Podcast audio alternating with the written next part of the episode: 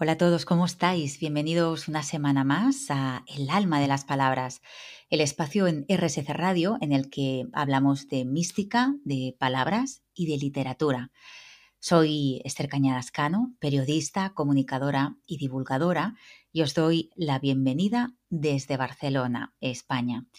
En el programa de hoy vamos a hablar de gozo, no solo como contrapunto al tema de la semana pasada, sino porque, como vimos, el gozo, esa felicidad que sienten los místicos, está también unida al sufrir.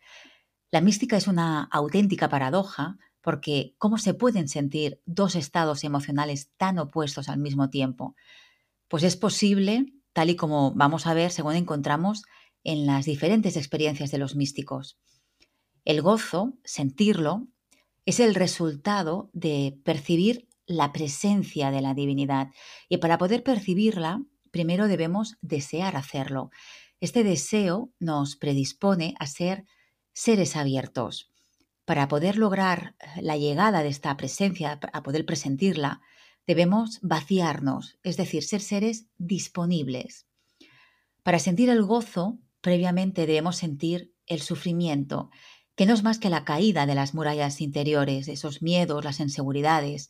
Es el proceso de la desujeción del ego. Por eso, en muchas experiencias de las místicas, el sentimiento de gozo va acompañado por el dolor y viceversa, porque expresan ese momento preciso en el que se produce esta transformación, el avance, esa caída de las murallas, porque vienen a enseñarnos que en el camino espiritual no hay progresión sin sacrificio, sin esfuerzo. Y que además, este sacrificio, este esfuerzo, no lo hacemos para lograr algo como premio, sino por amor, por el puro deseo de alcanzar el amor sin esperar nada a cambio. La gratuidad con la que Dios nos ama debe ser correspondida con la misma gratuidad de nuestro amor. Es decir, es amor por amor, porque solo así el amor es puro. Juliana de Norwich habla del gozo no solamente como un premio, como decíamos, sino como una virtud. Al estar en el camino espiritual, si de verdad amamos a la divinidad, sentimos gozo y alegría solo por sentir su amor. Ella habla de que Dios quiere que recibamos de Él eh, tres dones cuando le buscamos. Primero debemos, debemos buscar eh, con voluntad y con diligencia, sin pereza, con gozo y con alegría, sin abatimiento mmm, irracional ni penas inútiles. Es decir, sin quejarnos cuando no hay motivos para que no empañe nuestra actitud al caminar. La segunda virtud, ella habla de ser firmes y constantes en el amor. El tercero es que tengamos fe y confianza en él. Dios, en una de sus visiones, le dice a Juliana: «Sé bien que quieres vivir para mi amor, sufriendo alegre y gozosamente toda la penitencia que pueda llegarte». Es decir, le dice que sé que me amas tanto, sé que tu amor eh, incondicional te lleva a recibir con gozo la penitencia, todo sufrimiento que te pueda llegar. Y esta actitud demuestra una apertura espiritual con respecto a la divinidad y a todas las dificultades que entraña el camino espiritual.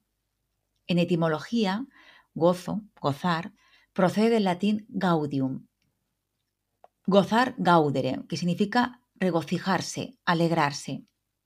Y en el diccionario de la Real Academia de la Lengua se dice que gozar es el sentimiento de complacencia en la posesión, recuerdo o esperanza de bienes o cosas apetecibles. También alegría del ánimo. La tradición de los padres del desierto, que es esta tradición también conocida como esikasta, eh, la palabra esikasmo quiere decir en quietud, en silencio, y es esta práctica eh, de la Iglesia oriental cristiana en la cual se invocaba a Cristo como impulsor de nuestra transformación. Es lo que se conoce también como oración del corazón o oración de Jesús, que en, alguna, en algún programa he, he comentado. Esa transformación eh, se produce porque se le invoca mencionándolo con fórmulas que pueden ser más largas o más cortas, y en estas cortas simplemente nombrándolo, simplemente diciendo su nombre, Jesús. Y es lo que se conoce como vía orante, es el camino a través de la oración. Por la inspiración, según esta práctica, se recibe el nombre de Dios, que es el nombre que salva, es el Salvador, que es Jesús. Mientras que por la expiración, el acto de salida del aire, el orante reconoce su necesidad de salvación. Se muestra de esta manera que está disponible, muestra su disponibilidad, su apertura hacia el cambio. La oración es, junto a la meditación, el segundo nivel espiritual. Hay tres niveles. El primero es el nivel de la lectura, de las lecturas sagradas. El segundo es el de la oración y la meditación de esta lectura sagrada. Y el tercer nivel es el de la contemplación. Y esas tres partes las vemos también representadas en la Eucaristía. Cuando se hace la lectura del, del Evangelio, a continuación se ora, se reza el Padre Nuestro y la culminación es eh, la comunión, es esa, esa contemplación. Y en el hinduismo sucede lo mismo. Ramdas era un místico devocional del siglo veinte que era seguidor de Rama. Y precisamente esto es lo que significa su nombre, sirviente de Rama. Rama era su Ishdevata, es decir, su divinidad querida, y su práctica espiritual consistía también en repetir su nombre. Y esta vía, esta vía orante, es la que le propone a los demás. Dice así: muchos de los que repiten el nombre de Jai Ram dicen que no obtienen provecho ni gozo. Si realmente amáis a Dios por encima de todo, su nombre os arrebatará al instante. Cuando amamos una cosa con todo el corazón, con solo pensar en ella, nos llenamos de gozo. Una madre, por ejemplo, ama de tal modo a su hijo que solo su nombre ya le es dulce. Todas las madres lo saben por experiencia. Del mismo modo, si entregáis vuestro corazón a Dios y repetís su nombre, saborearéis su gusto. El gozo, según esta práctica, este conocimiento, está relacionado con sentir el vínculo que nos une a la divinidad o directamente notar su presencia. Solo saber que está a nuestro lado, solo decir su nombre, ya nos produce gozo, si es que hay un amor profundo y puro. El amor es lo que lo posibilita todo, eh, posibilita la transformación, la apertura, el sacrificio, es la fuerza que nos da. Porque para el gozo debemos prepararnos para poder recibirlo, para poder recibir este gozo. Primero queriendo, deseando y luego posibilitando que eso suceda con cambios internos. Porque como afirma Meloni, a Dios solo se le puede conocer desde Dios, desde Él mismo, experimentándolo y permitiendo que participe en nosotros, en nuestro ser. Como el mismo Dios es vaciamiento continuo de su propio, de, de su propio ser, esa donación continua, ese dar su amor gratuitamente, solo se le puede conocer de la misma manera, vaciándonos de, de nosotros mismos, espaciándonos, creando un espacio, un vacío, para poder dejarle lugar a Él, a Dios. Por ello la revelación se da en los pequeños, en los sencillos, en los que viven cediendo su ser, dando su ser, entregándose y vaciándose, de modo que permiten la manifestación de Dios en ellos mismos. Es decir, dejar ser a Dios dentro de uno mismo.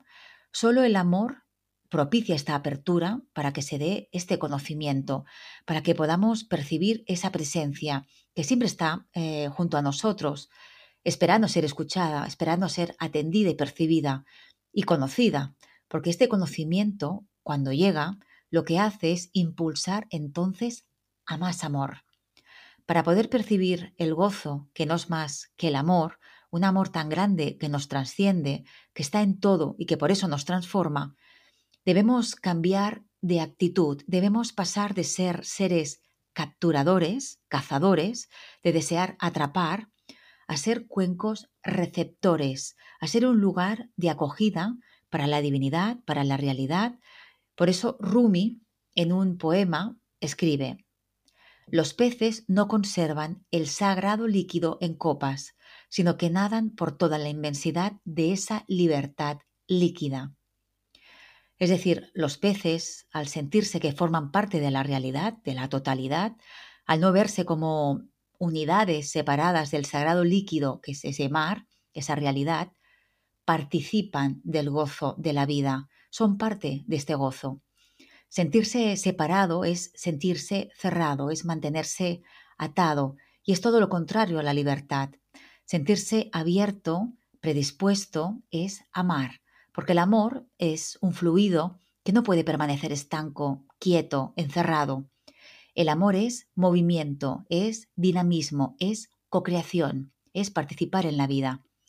El amor es gozo y para poder percibirlo debemos estar abiertos, dejando que nos roce, dejando que nos colme, deseando bucear en él. El gozo está en saber reconocer que todo está disponible en todo momento, que la vida se nos da gratuitamente en abundancia a cada instante. Solo necesitamos limpiar la mirada para reconocerlo. Experimentar el gozo está dentro de toda posibilidad humana. Esto es lo que podemos, eh, es algo que podemos experimentar eh, todo. Y así lo vemos en una de las enseñanzas más conocidas del Buda. Según esta enseñanza, se explica que el Buda en una ocasión tomó una flor de loto de un estanque y la mostró a, a sus discípulos. Y todos estaban esperando que comenzara a hablar, pero permaneció en silencio sosteniendo la flor en la mano. Al cabo de un rato, Ananda, uno de sus discípulos más cercanos, sonrió. El Buda le devolvió la sonrisa, dejó de nuevo la flor en el estanque y se marchó sin decir ni una sola palabra. Todos los demás se quedaron perplejos y le preguntaron a Ananda qué había sucedido, qué es lo que había entendido que a ellos se les había pasado totalmente desapercibido.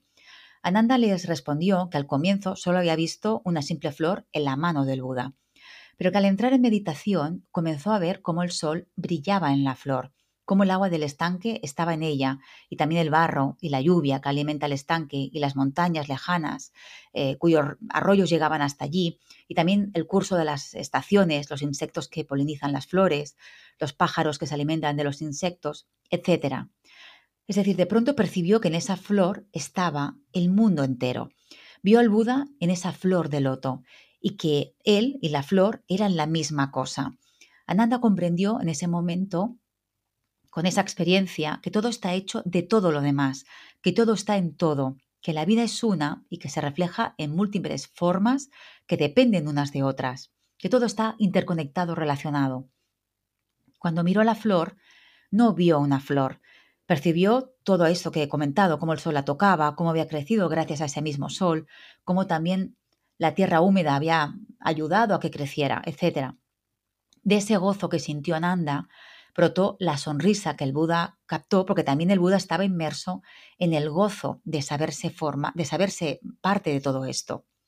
El gozo se alcanza cuando tenemos capacidad de ver qué somos, cuando nos damos cuenta que participamos de todo y que todo participa en nosotros.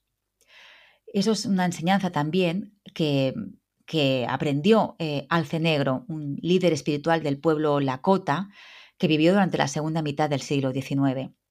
Al final de su vida, Alce Negro quedó ciego, pero precisamente en esta etapa, cuando quedó invidente, fue cuando alcanzó más sabiduría, y es lo que le lleva a afirmar lo siguiente: yo soy ciego y no veo las cosas de este mundo, pero cuando la luz, en mayúsculas, viene de arriba, ilumina mi corazón y puedo ver, pues el ojo de mi corazón lo ve todo.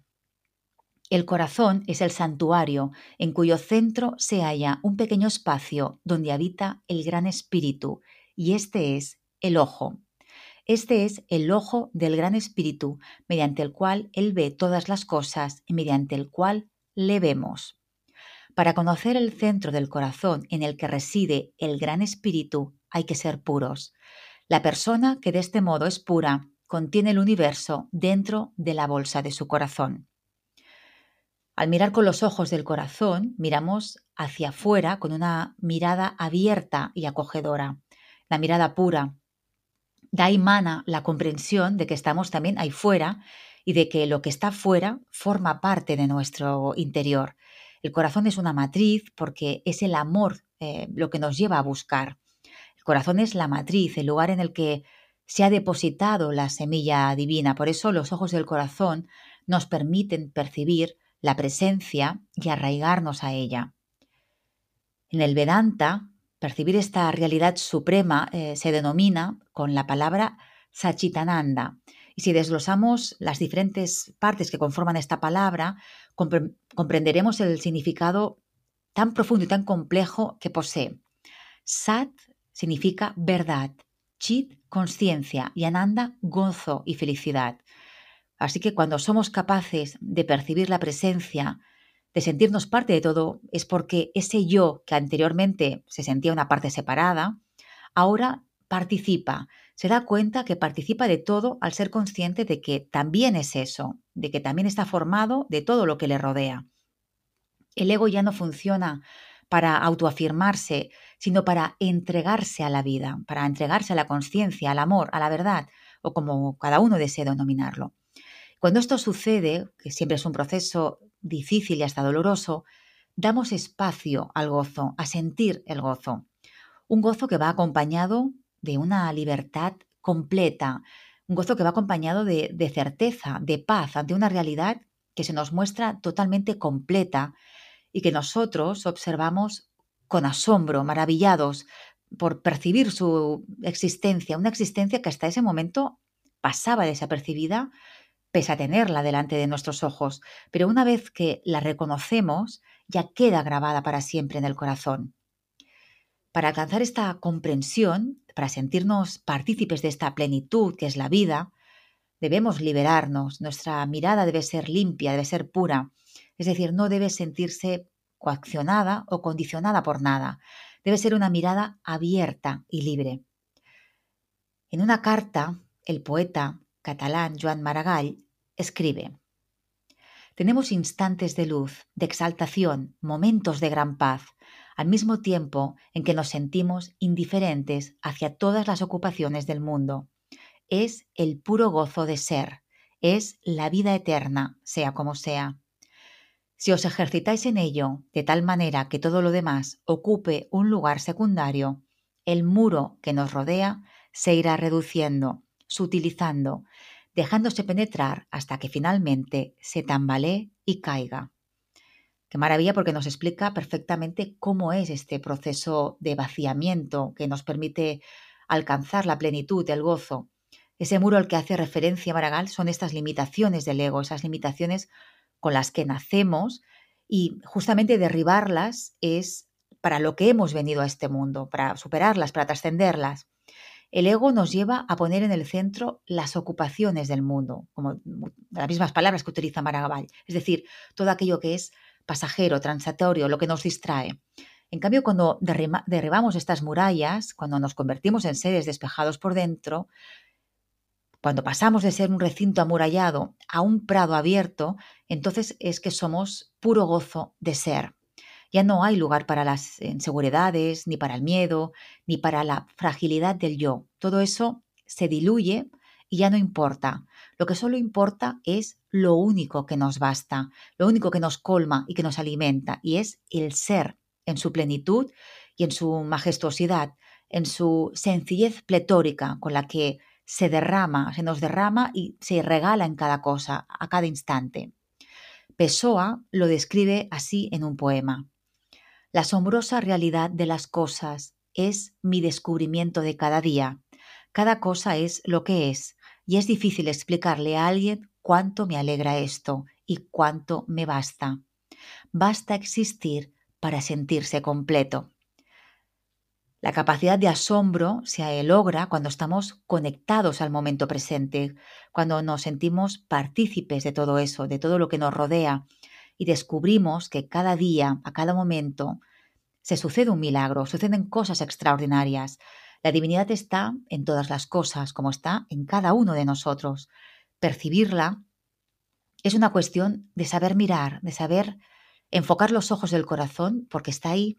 Es solo que no podemos verlo si no adiestramos, no preparamos la mirada, pero está ahí, disponible, abierta, paciente y amorosa. Darse cuenta de esto es maravillarse, es gozar. Por eso Pessoa dice: basta existir para sentirse completo, existir conscientemente, con todos los sentidos, para sentir la plenitud, para sentirse plenos. Seguimos avanzando con el tema de hoy, el gozo espiritual, y ahora voy a narrar la experiencia vivida por un agnóstico. Es el caso de Manuel García Morente, que era un filósofo español que huyó a París durante la Guerra Civil Española. En mil novecientos treinta y siete estaba en París, como decía, él era agnóstico, pero había comenzado a sentirse identificado con el concepto de Dios, es decir, meditaba sobre la idea de Dios, meditaba sobre un Dios en, en el que se piensa, pero al que no se reza, un concepto intelectual. Y estaba meditando sobre esto mientras escuchaba una pieza de Berlioz que se titula La infancia de Cristo. Cuando acaba la pieza, arrastrado por ese estado meditativo en el que le había sumergido la, la, la escucha de la música, comienza a pasar por su mente, sin que además pudiera evitarlo, imágenes de la niñez de Cristo. Luego empieza a ver en su mente eh, imágenes de la época de la predicación de Cristo y, seguidamente, imágenes del Calvario. A continuación, comienza a ver en su mente una imagen muy descriptiva de Cristo, que está clavado en la cruz, pero está dominando un paisaje inmenso en el que también hay una llanura tan amplia que se pierde en el horizonte, y es una llanura que está llena de hombres y mujeres y niños, de gente, sobre la que se extienden los brazos de Cristo, que van y van agrandándose hasta abrazar a toda esta muchedumbre y cubrirlos de todo, de su amor. Tras esta visión, siente que algo ha cambiado dentro de él y se arrodilla y empieza a rezar. Siente una gran paz interior, una paz extraordinaria, y cree que se queda dormido. Se despierta sobresaltado, sin saber describir qué es, qué es lo que siente, porque siente una mezcla de miedo, de angustia, de aprensión, y tiene también un presentimiento de que algo iba a suceder allí mismo. Entonces se pone de pie, temblando, y abre la ventana de par en par. Y es en ese momento cuando sucede algo todavía más inesperado. Recibe el golpe, un golpe de aire fresco en la cara, se gira, se da la vuelta, mirando hacia el interior de la habitación, y se queda petrificado. Presiente que Cristo está ahí. Lo sabe pese a que no lo ve, pese a que no lo oye, no lo toca, pero sabe, tiene la absoluta certeza de que estaba ahí. Y lo describe Y lo que describe lo que sucede de esta manera. En la habitación no había más luz que la de una lámpara eléctrica diminuta. Yo no veía nada, no oía nada, no tocaba nada, no tenía la menor sensación, pero él estaba allí. Yo permanecía inmóvil, agarrotado por la emoción, y le percibía. Percibía su presencia con la misma claridad con que percibo el papel en el que estoy escribiendo y las letras, negro sobre blanco, que estoy trazando. No sé cuánto tiempo permanecí inmóvil y como hipnotizado ante su presencia. Sí sé que no me atreví a moverme y que hubiera deseado que todo aquello, él allí, durara eternamente, porque su presencia me inundaba de tal y tan íntimo gozo que nada es comparable al deleite sobrenatural que yo sentía. Era como una suspensión de todo lo que en el cuerpo pesa. ¿Cuándo terminó la estancia de él allí? Tampoco lo sé. Terminó. En un instante desapareció. Una milésima de segundo antes estaba allí y yo le percibía, y me sentía inundado de ese gozo sobrehumano que he dicho. Una milésima de segundo después ya no estaba él allí.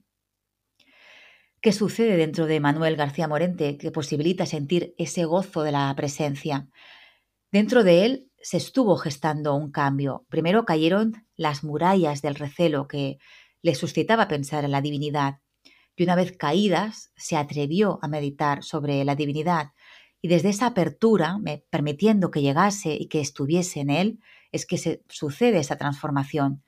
Él va practicando la introspección y va entrando en un estado de apertura, de apertura entre la realidad y él, empieza a acoger la realidad. Y podemos meditar de muchas maneras, eh, podemos estar estáticos y en silencio, pero también en movimiento, utilizando la música como un transportador mental hacia lo espiritual, como hace el filósofo. Él se deja embriagar a través del mensaje de la música que escucha, porque la música funciona como un trampolín en su meditación.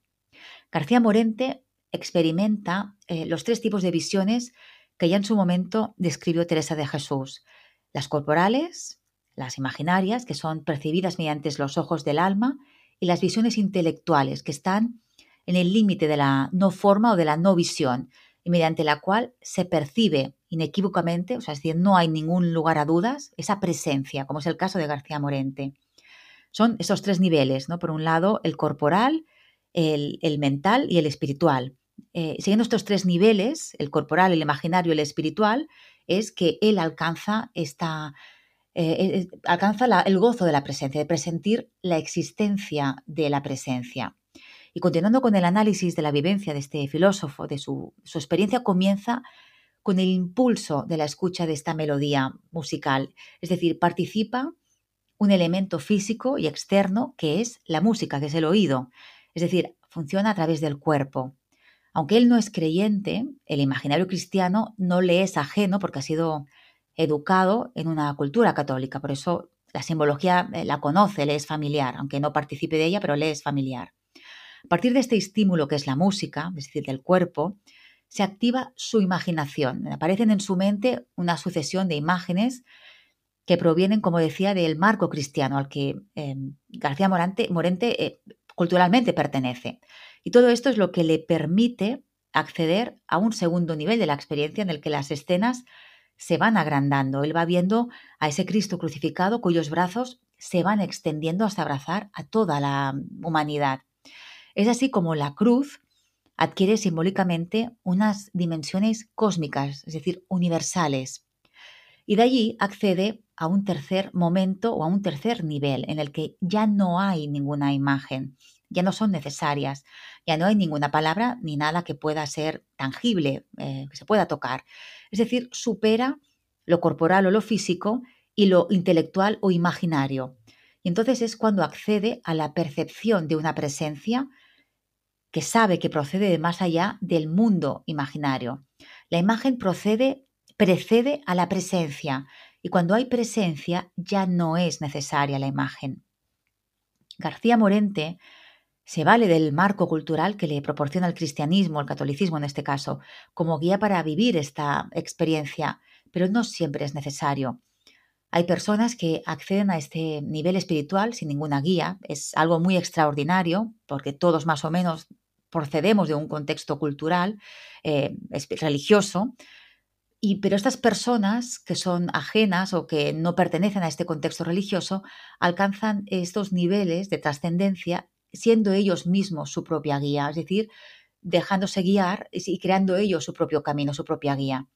Es algo extraordinario, como decía, pero es posible. Con esto quiero decir que es una experiencia universal, alcanzable, asumible para todos y desde todos los contextos. Hay, por ejemplo, testimonios de amerindios a los que se les aparece el hijo del Gran Espíritu, a quien ellos denominan Wakatanka, es decir, ven una forma humana que denominan, definen como el Hijo del Gran Espíritu.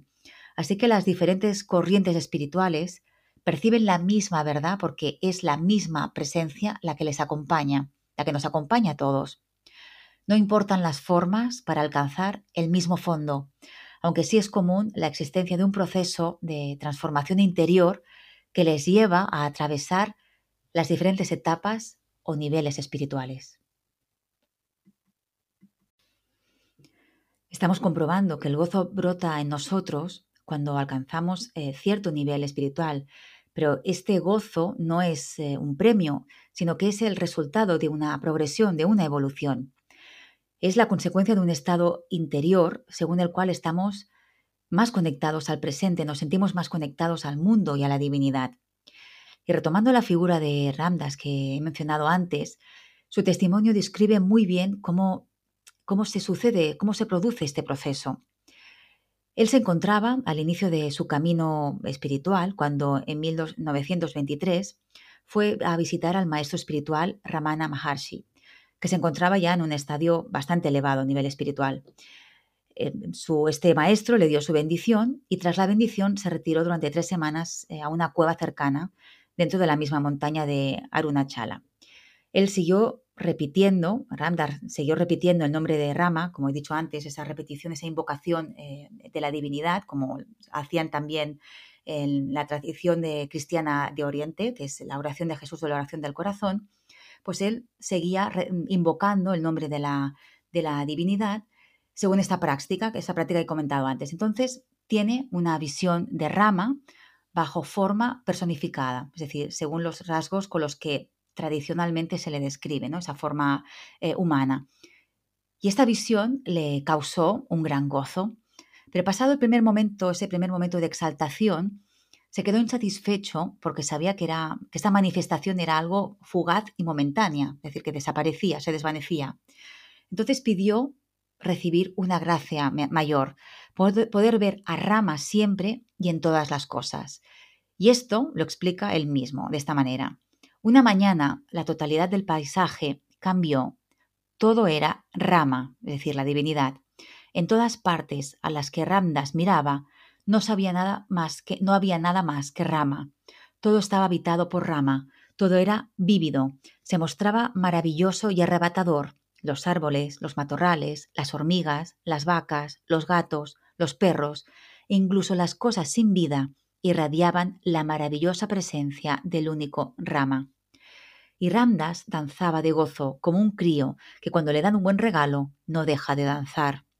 Esto es lo que le sucedió a Ramdas. Danzaba de gozo y se abalanzaba a cada árbol para abrazarlo, porque no era un árbol, sino el mismo Rama.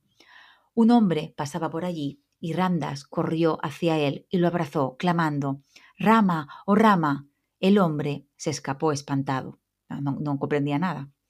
Esta experiencia refleja el paso de este segundo nivel al tercer nivel.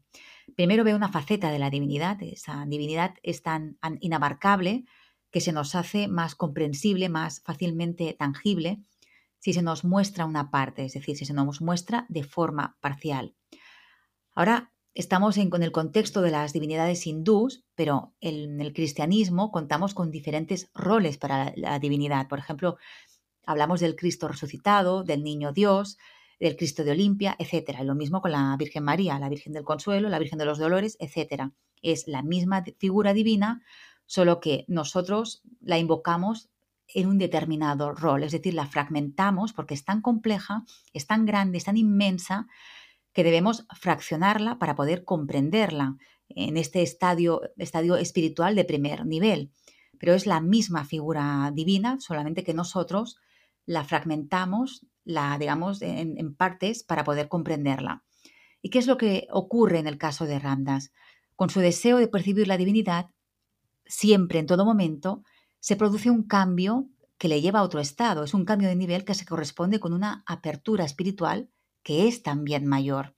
Por eso lo percibe a cada instante, percibe la divinidad en todas las cosas y el gozo es continuo. Y ambas son causa y efecto al mismo tiempo. La una lleva a la otra y la, la otra lleva a la una. Así describe Ramdas este cambio de estado que provocó en él esta experiencia. Dice, la felicidad y el gozo se hicieron permanentes, como un torrente corriendo vertiente abajo hasta que encuentra el nivel plácido para convertirse en un torrente limpio y transparente. Este estado se llama Sahaja Samadhi, en el cual la conciencia de ser uno con el uno, en mayúsculas, no puede ser interrumpida y lo llena todo, y en el cual uno siente que se es uno con todas las cosas, porque se percibe que todo es él, en mayúscula, el uno sin segundo. El gozo se alcanza después de un caminar, de atravesar diferentes etapas, cuando el proceso de vaciamiento avanza y nuestro ser ya funciona de un modo semejante a como lo hace la divinidad. Un espacio, nos convertimos en un espacio vacío que se da constante y gratuitamente, fruto de su amor, que es lo que hace la divinidad. Cuando nos dejamos alcanzar por lo que la divinidad nos da, ahí es cuando la divinidad se hace presente, y puede hacerlo no solo durante un instante, sino para siempre. Teresa de Jesús explicaba que sentía que Cristo andaba siempre con ella. No era una visión imaginaria, porque no había imagen, pero sí sentía claramente que estaba siempre a su lado derecho y que era testigo, que estaba observando todo lo que ella hacía.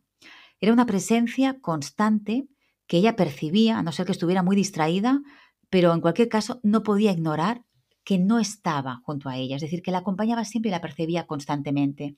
Es decir, ella se situaba en este tercer estadio.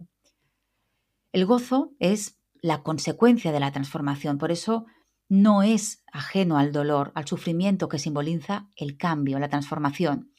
Y ambos conceptos van de la mano en muchos eh, testimonios místicos, y así lo encontramos en Mi cuerpo es el desierto.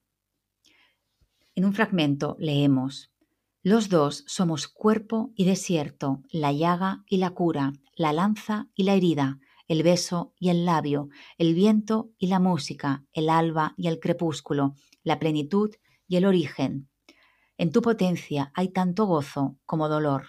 Yo te acojo, así entero, con tus clavos y tus almohadas, en la hiel que quema el crepúsculo, en la miel que florece al alba. Entonces, ¿qué hago aquí que no anuncie tus restos, tus palabras, tus actos, tus sueños, en los que al proclamarme libre nos liberamos los dos? ¿Qué hago que no lo ensalzo y lo convierto en los cimientos de un nuevo mundo? Yo nací sin cobijo, sin necesidad de protección, la llevaba dentro. La mística, como vemos en este fragmento de este texto de, de la novela Mi cuerpo es el desierto, es paradoja porque es una experiencia total, es completa, es inabarcable para nuestra pequeñez, para nuestra comprensión limitada. Pero que no sea inabarcable no significa que no sea abarcable. Y aquí otra paradoja. Lo puede ser en un estadio inicial, pero tal y como avanzamos, se hace más próxima, más eh, accesible, más comprensible. Porque todo está en ella, porque el todo es ella, porque si su presencia nos rodea y esta presencia también es algo de lo que nosotros formamos parte, somos parte de esta presencia. Y para concluir el, poema, el programa de hoy voy a recordar parte de las enseñanzas de Nisargadatta, el gran maestro espiritual de la corriente Advaita, que comprende que el camino espiritual es en sí, en sí mismo la meta, es, la meta es vivir la vida en camino. No para llegar a ninguna parte, sino para vivir en el encuentro con la divinidad, pues eso es el camino para Nisargadatta. La finalidad de la vida es que aprendamos a gozar de la belleza, de la sabiduría. Él afirma que la vida deja de ser una tarea y se convierte en un éxtasis en sí misma, en gozosa quietud y libertad interior. Y ahora con estas palabras, que creo que son un resumen excelente de todo lo que hemos hablado hoy, del gozo, del gozo espiritual, como resultado de vivir entregándonos a la vida, al amor, al amor en mayúsculas, a sentir una presencia divina que está en todo y que nos acompaña siempre de esta manera, con estas palabras, concluyo el programa de hoy. Os espero aquí en R S C Radio la próxima semana, el próximo jueves, para tratar sobre un nuevo tema de mística en El alma de las palabras. Será a partir de las cinco de la tarde, si estáis en Argentina, las nueve de la noche desde España y siempre que queráis en el perfil de Spotify de R S C Radio. Muchas, muchas, muchas gracias por vuestra compañía, por escucharme. Os mando desde Barcelona la mejor energía y un abrazo muy, muy fuerte. ¡Hasta pronto!